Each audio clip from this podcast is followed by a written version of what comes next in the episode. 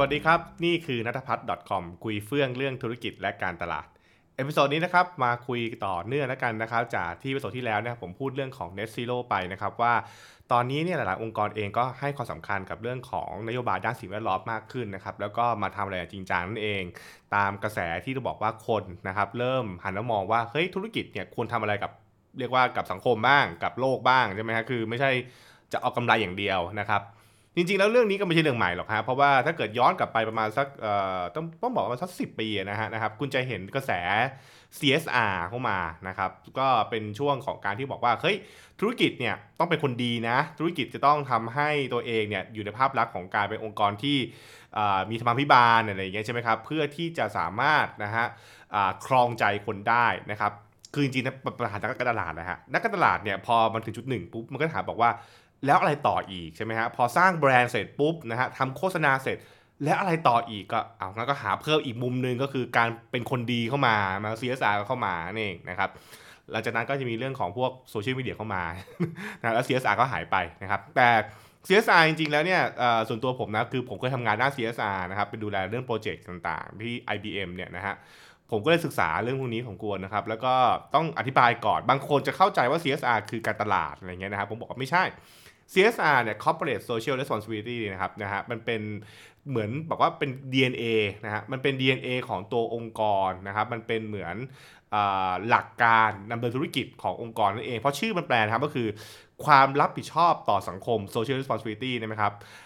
ในในมุมมองของการเป็นองค์กรนั่นแหละ ก็คือว่าตัวองค์กรเนี่ยมีความรับผิดชอบต่อสังคมอย่างไรนะครับซึ่งอันเนี้ยนะฮะมันมีว่า องค์กรสามารถเลือกที่จะทำดีนะครับทำดีกับสังคมเนี่ยได้หลายวิธีมากเลยนะครับไม่ใช่แบบแค่แบบไปปลูกป่าหรือไปเรียกว่าไปทำกิจกรรม บางคนก็บอกเน้นบริจาคใช่ไหมสมมติสมมติสมมติเราเจอนะครับถ้าเกิดเราพูดถึงกิจกรรมทางด้าน CSR เนี่ยจะเป็นพวกแบบบริจาคของใช่ไหมฮะหรือไปบรรเทาสาธารณภัยนะครับเอาพนักงานไป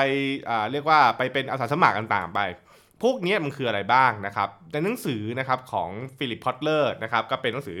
Corporate Social Responsibility นะครับจริงๆก็เขียนไว้นานแล้วนะครับเขาก็เคยมีการอธิบายเหมือนกันว่า มันมี 6 แนวทางนะครับในในหนังสือเล่มนี้ที่เขาบอกนะครับก็คือว่าเวลาที่เราจะให้องค์กรทำดีเนี่ยนะครับมักส่วนใหญ่นะมันมักจะมี 6 แนวทางนี้นะครับอะมีอะไรบ้างนะครับ เดี๋ยวเรามาเข้าใจพร้อม ๆ กันแล้วกันนะครับอะ แบบแรกเนี่ยนะครับเขาเรียกว่านะครับคอปอ่า cause promotion ตัวทีครับ cause promotion คือตัวองค์กรเนี่ยทำหน้าที่นะครับในการที่จะปลุกเร้านะครับ กระตุ้นสร้างการรับรู้ถึงประเด็นบางอย่างที่องค์กรเนี่ยให้ความสำคัญ หรือคิดว่าเฮ้ยเรื่องนี้มันเป็นประเด็นใหญ่มากเลยต้องรีบทำนะฮะคือองค์กรไปเห็นประเด็นปัญหาบางอย่าง แล้วก็บอกว่าเฮ้ยทุกคนมาโฟกัสเรื่องนี้กันนะครับ ถ้าอย่างที่เห็นนะครับส่วนตัวผมนะ อย่างที่ผมเคยเคยเข้าไปส่วนร่วมนะครับ คืออย่างตอนผมทำงานที่ดีแท็กใช่ไหมดีแท็ก็จะมีประเด็นเรื่องของอเรียกว่าไซเบอร์บูลลี่นะครับ ก็คือการบอกว่า เฮ้ย เนี่ยทุกวันนี้ไซเบอร์บูลลี่มันมันมันแรงมากเลยนะในตอนเขาจะมีการทำออกมา PR บอกว่าเฮ้ยเนี่ยนะครับเราให้ความสำคัญกับเรื่องนี้นะครับเรื่องนี้นะครับมันต้องถูกกระตุ้นทำให้คนได้รับรู้ผู้ปกครองต้องรับรู้เป็นต้นนะฮะอันนี้ก็คือสิ่งที่ดีแฮกก็ทำนะครับ ก็จะเป็นเรื่องของการโปรโมทนะครับประเด็นปัญหาต่างๆนั่นเอง ซึ่งอันเนี้ยมันก็อาจจะมีมีคล้ายๆหลาย ๆ บริษัทที่จะทำก็คือเช่นเขาจะหยิบประเด็นสังคมขึ้นมา แล้วทำคอนเทนต์เพื่อโปรโมทนะครับว่าเช่นเรื่องของพ่อแม่เรื่องของครูบาอาจารย์อะไรก็ว่าไปนะครับอืมบางบริษัทก็คือโปรโมทเรื่องของอเรียกว่าพวกแบบสิ่งแวดล้อมอะไรเงี้ย อันนี้ก็แล้วแต่นะฮะคือไม่ได้บอกว่าปัญหาของโลกมีแค่เพราะแค่เรื่องของสิ่งแวดล้อมอย่างเดียวนะจริงๆแล้วมีปัญหาสังคมเยอะแยะมากมาย อาชญากรรม ความปลอดภัยวัยรุ่น ความสะอาดอะไรเงี้ยอะ องค์กรไหนหยิบประเด็นไหนก็ได้ขึ้นมานะครับ แล้วก็ออกมาพูดนั่นเองนะครับ บางองค์กรก็จะเอาประเด็นเรื่อง เช่นเรียกว่าเรื่องของการอย่างถ้าเกิดเป็นพวกองค์กรการเงินใช่ไหมบางทีเขาจะไปพูดประเด็นเรื่องของการเป็นนี้นอกระบบต่างๆเนี่ยก็มาพูดออกมาให้มันแบบว่าเฮ้ยมันเป็นปัญหามันเป็นอะไรนะครับ อันนี้ก็เป็นเรื่องที่ชูประเด็นนะครับขึ้นมานะครับ แบบที่2นะครับเขาเรียกว่า cost relate marketing นะฮะก็คือว่า ทำอย่างไรนะครับทำอย่างไรเพื่อที่นะครับตัวองค์กรเนี่ยนะครับดำเนินการตลาดอะไรบางอย่างเนี่ยแล้วสามารถเข้าไปนะครับเกี่ยวโยงกับเรื่องมูลนี้ได้นะครับ สามารถที่จะแบบว่าเข้าไป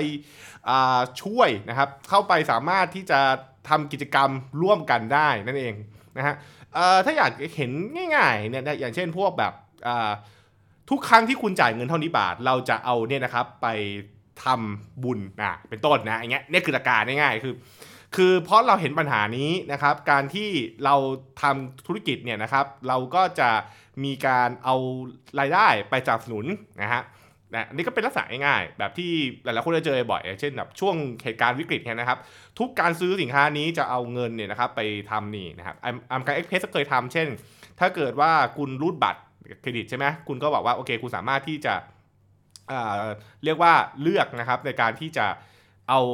ส่วนเรียกว่าอะไรค่าบริการฟรีนะครับผมนะฮะไปให้กับสมทบทุนกับใครก็ว่าไปนี่นี่คือลักษณะเขาเรียกว่า cause relate marketing ก็คือการทำการตลาดนะครับโดยให้เกี่ยวโยงนะครับกับ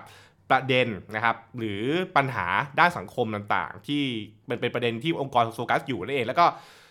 องค์กรอาจจะคิดแคมเปญขึ้นมานะครับเพื่อที่จะกระตุ้นแล้วก็ support ตัวเรื่องนี้นะฮะแบบที่3นะครับเขาเรียกว่า corporate social marketing นะครับ ข้อนี้ผมว่าฟังแล้วมันจะงงๆนิดนึงนะแต่ว่าถ้าถ้าเกิดว่าอธิบายนะครับในหลักการให้บอกว่า corporate social marketing เนี่ยคล้ายๆกับ cost promotion แต่ cost promotion คือแค่สร้างการรับรู้ สร้างการตระหนักรู้ให้กับสังคมว่ามีปัญหานี้อยู่ แต่ corporate social marketing คือการพยายามนะครับทำแคมเปญเพื่อเปลี่ยนพฤติกรรมบางอย่างของคนนะครับที่เกี่ยวโยงกับประเด็นนั้นๆ นะครับอย่างกรณีศึกษาที่เขาใช้บ่อยๆก็คืออย่างเช่นฟิลิปมอริสเนี่ยนะครับก็จะพยายามบอกว่า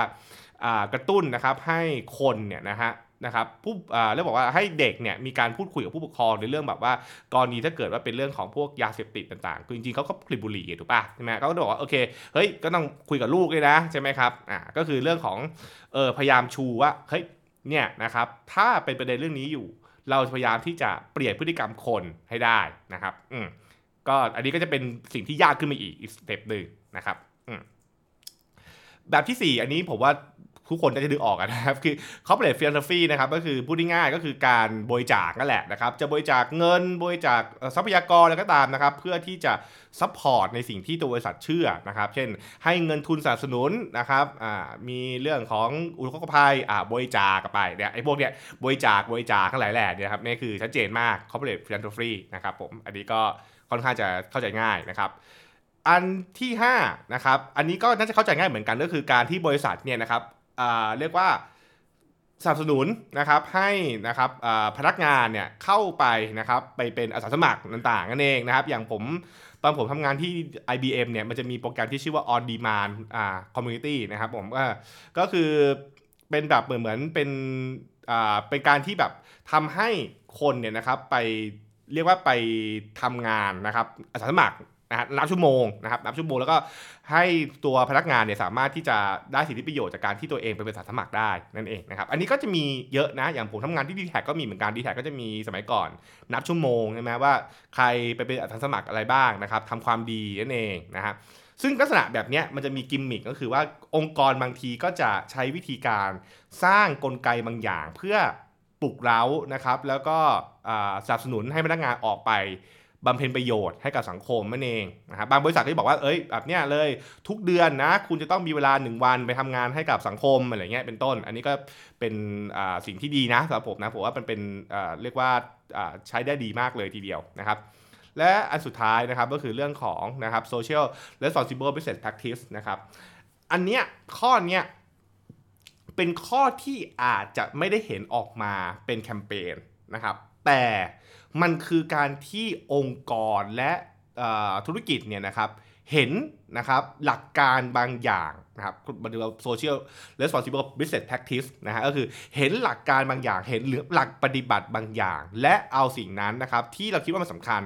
มันสะท้อนปัญหาสังคม เอาเข้ามาใช้ในองค์กรและปฏิบัติ อย่างเช่น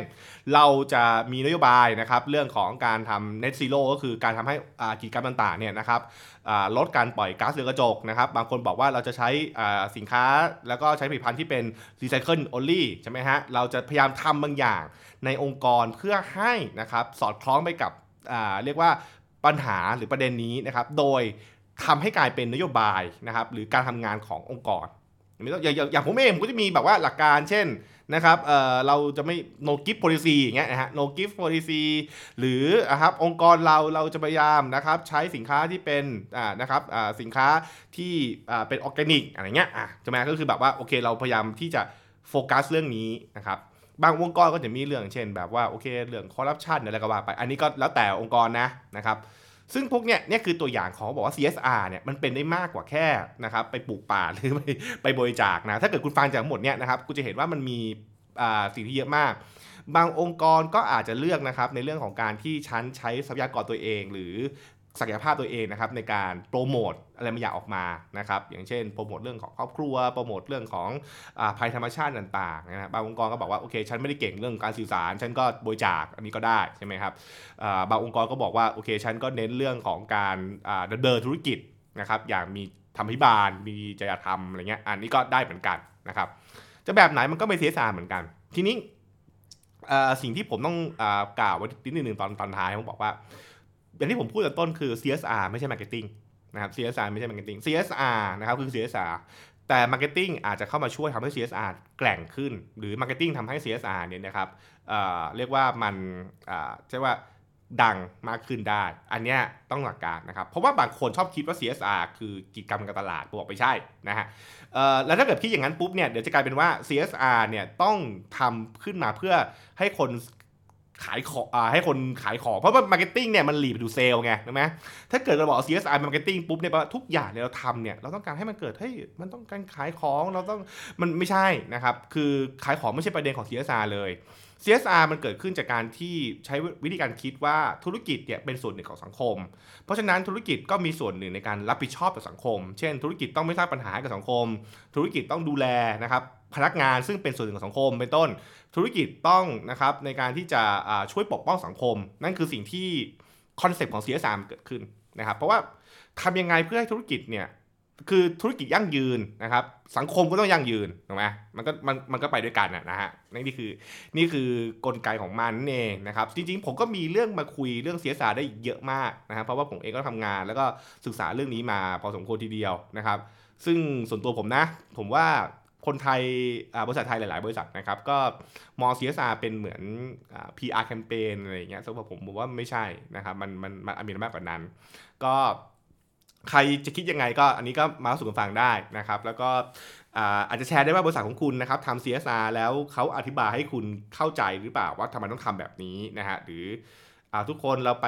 ปลูกป่าไทยเลนกัน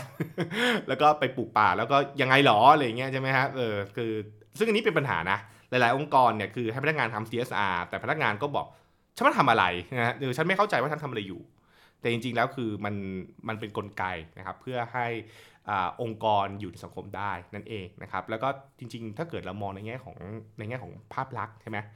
คือเมื่อองค์กรเนี่ยนะครับองค์กรอยู่ในภาพลักษณ์ของการเป็น good corporate ก็คือแบบว่าเอ้ยเป็นองค์กรที่ดี เป็นองค์กรที่แบบว่าโปร่งใสอะไรอย่างเงี้ยใช่ไหมครับคนทำงานมันก็อยากทำงานด้วยใช่ไหมเออแล้วแล้วคนก็รู้สึกสบายใจที่ทำงานด้วย ไม่มีนอกมีในนะครับ ดูเป็นคนที่แบบว่าจริงใจนั่นเอง นั่นก็คือสิ่งที่ เขาบอกว่าเป็นเป็นประโยชน์ของ CSR นะครับได้เดี๋ยวไว้วันหลังผมจะเล่าให้ฟังแล้วกันว่ามันมีมันมีผลด้านอะไรบ้างนั่นเองนะฮะครับผมนั่นก็คือสิ่งที่มาคุยกันใน episode นี้นะครับ และติดตามกันใน episode หน้านะฮะว่าจะหยิบเรื่องไหนคุยกันอีกนะครับสำหรับวันนี้สวัสดีครับ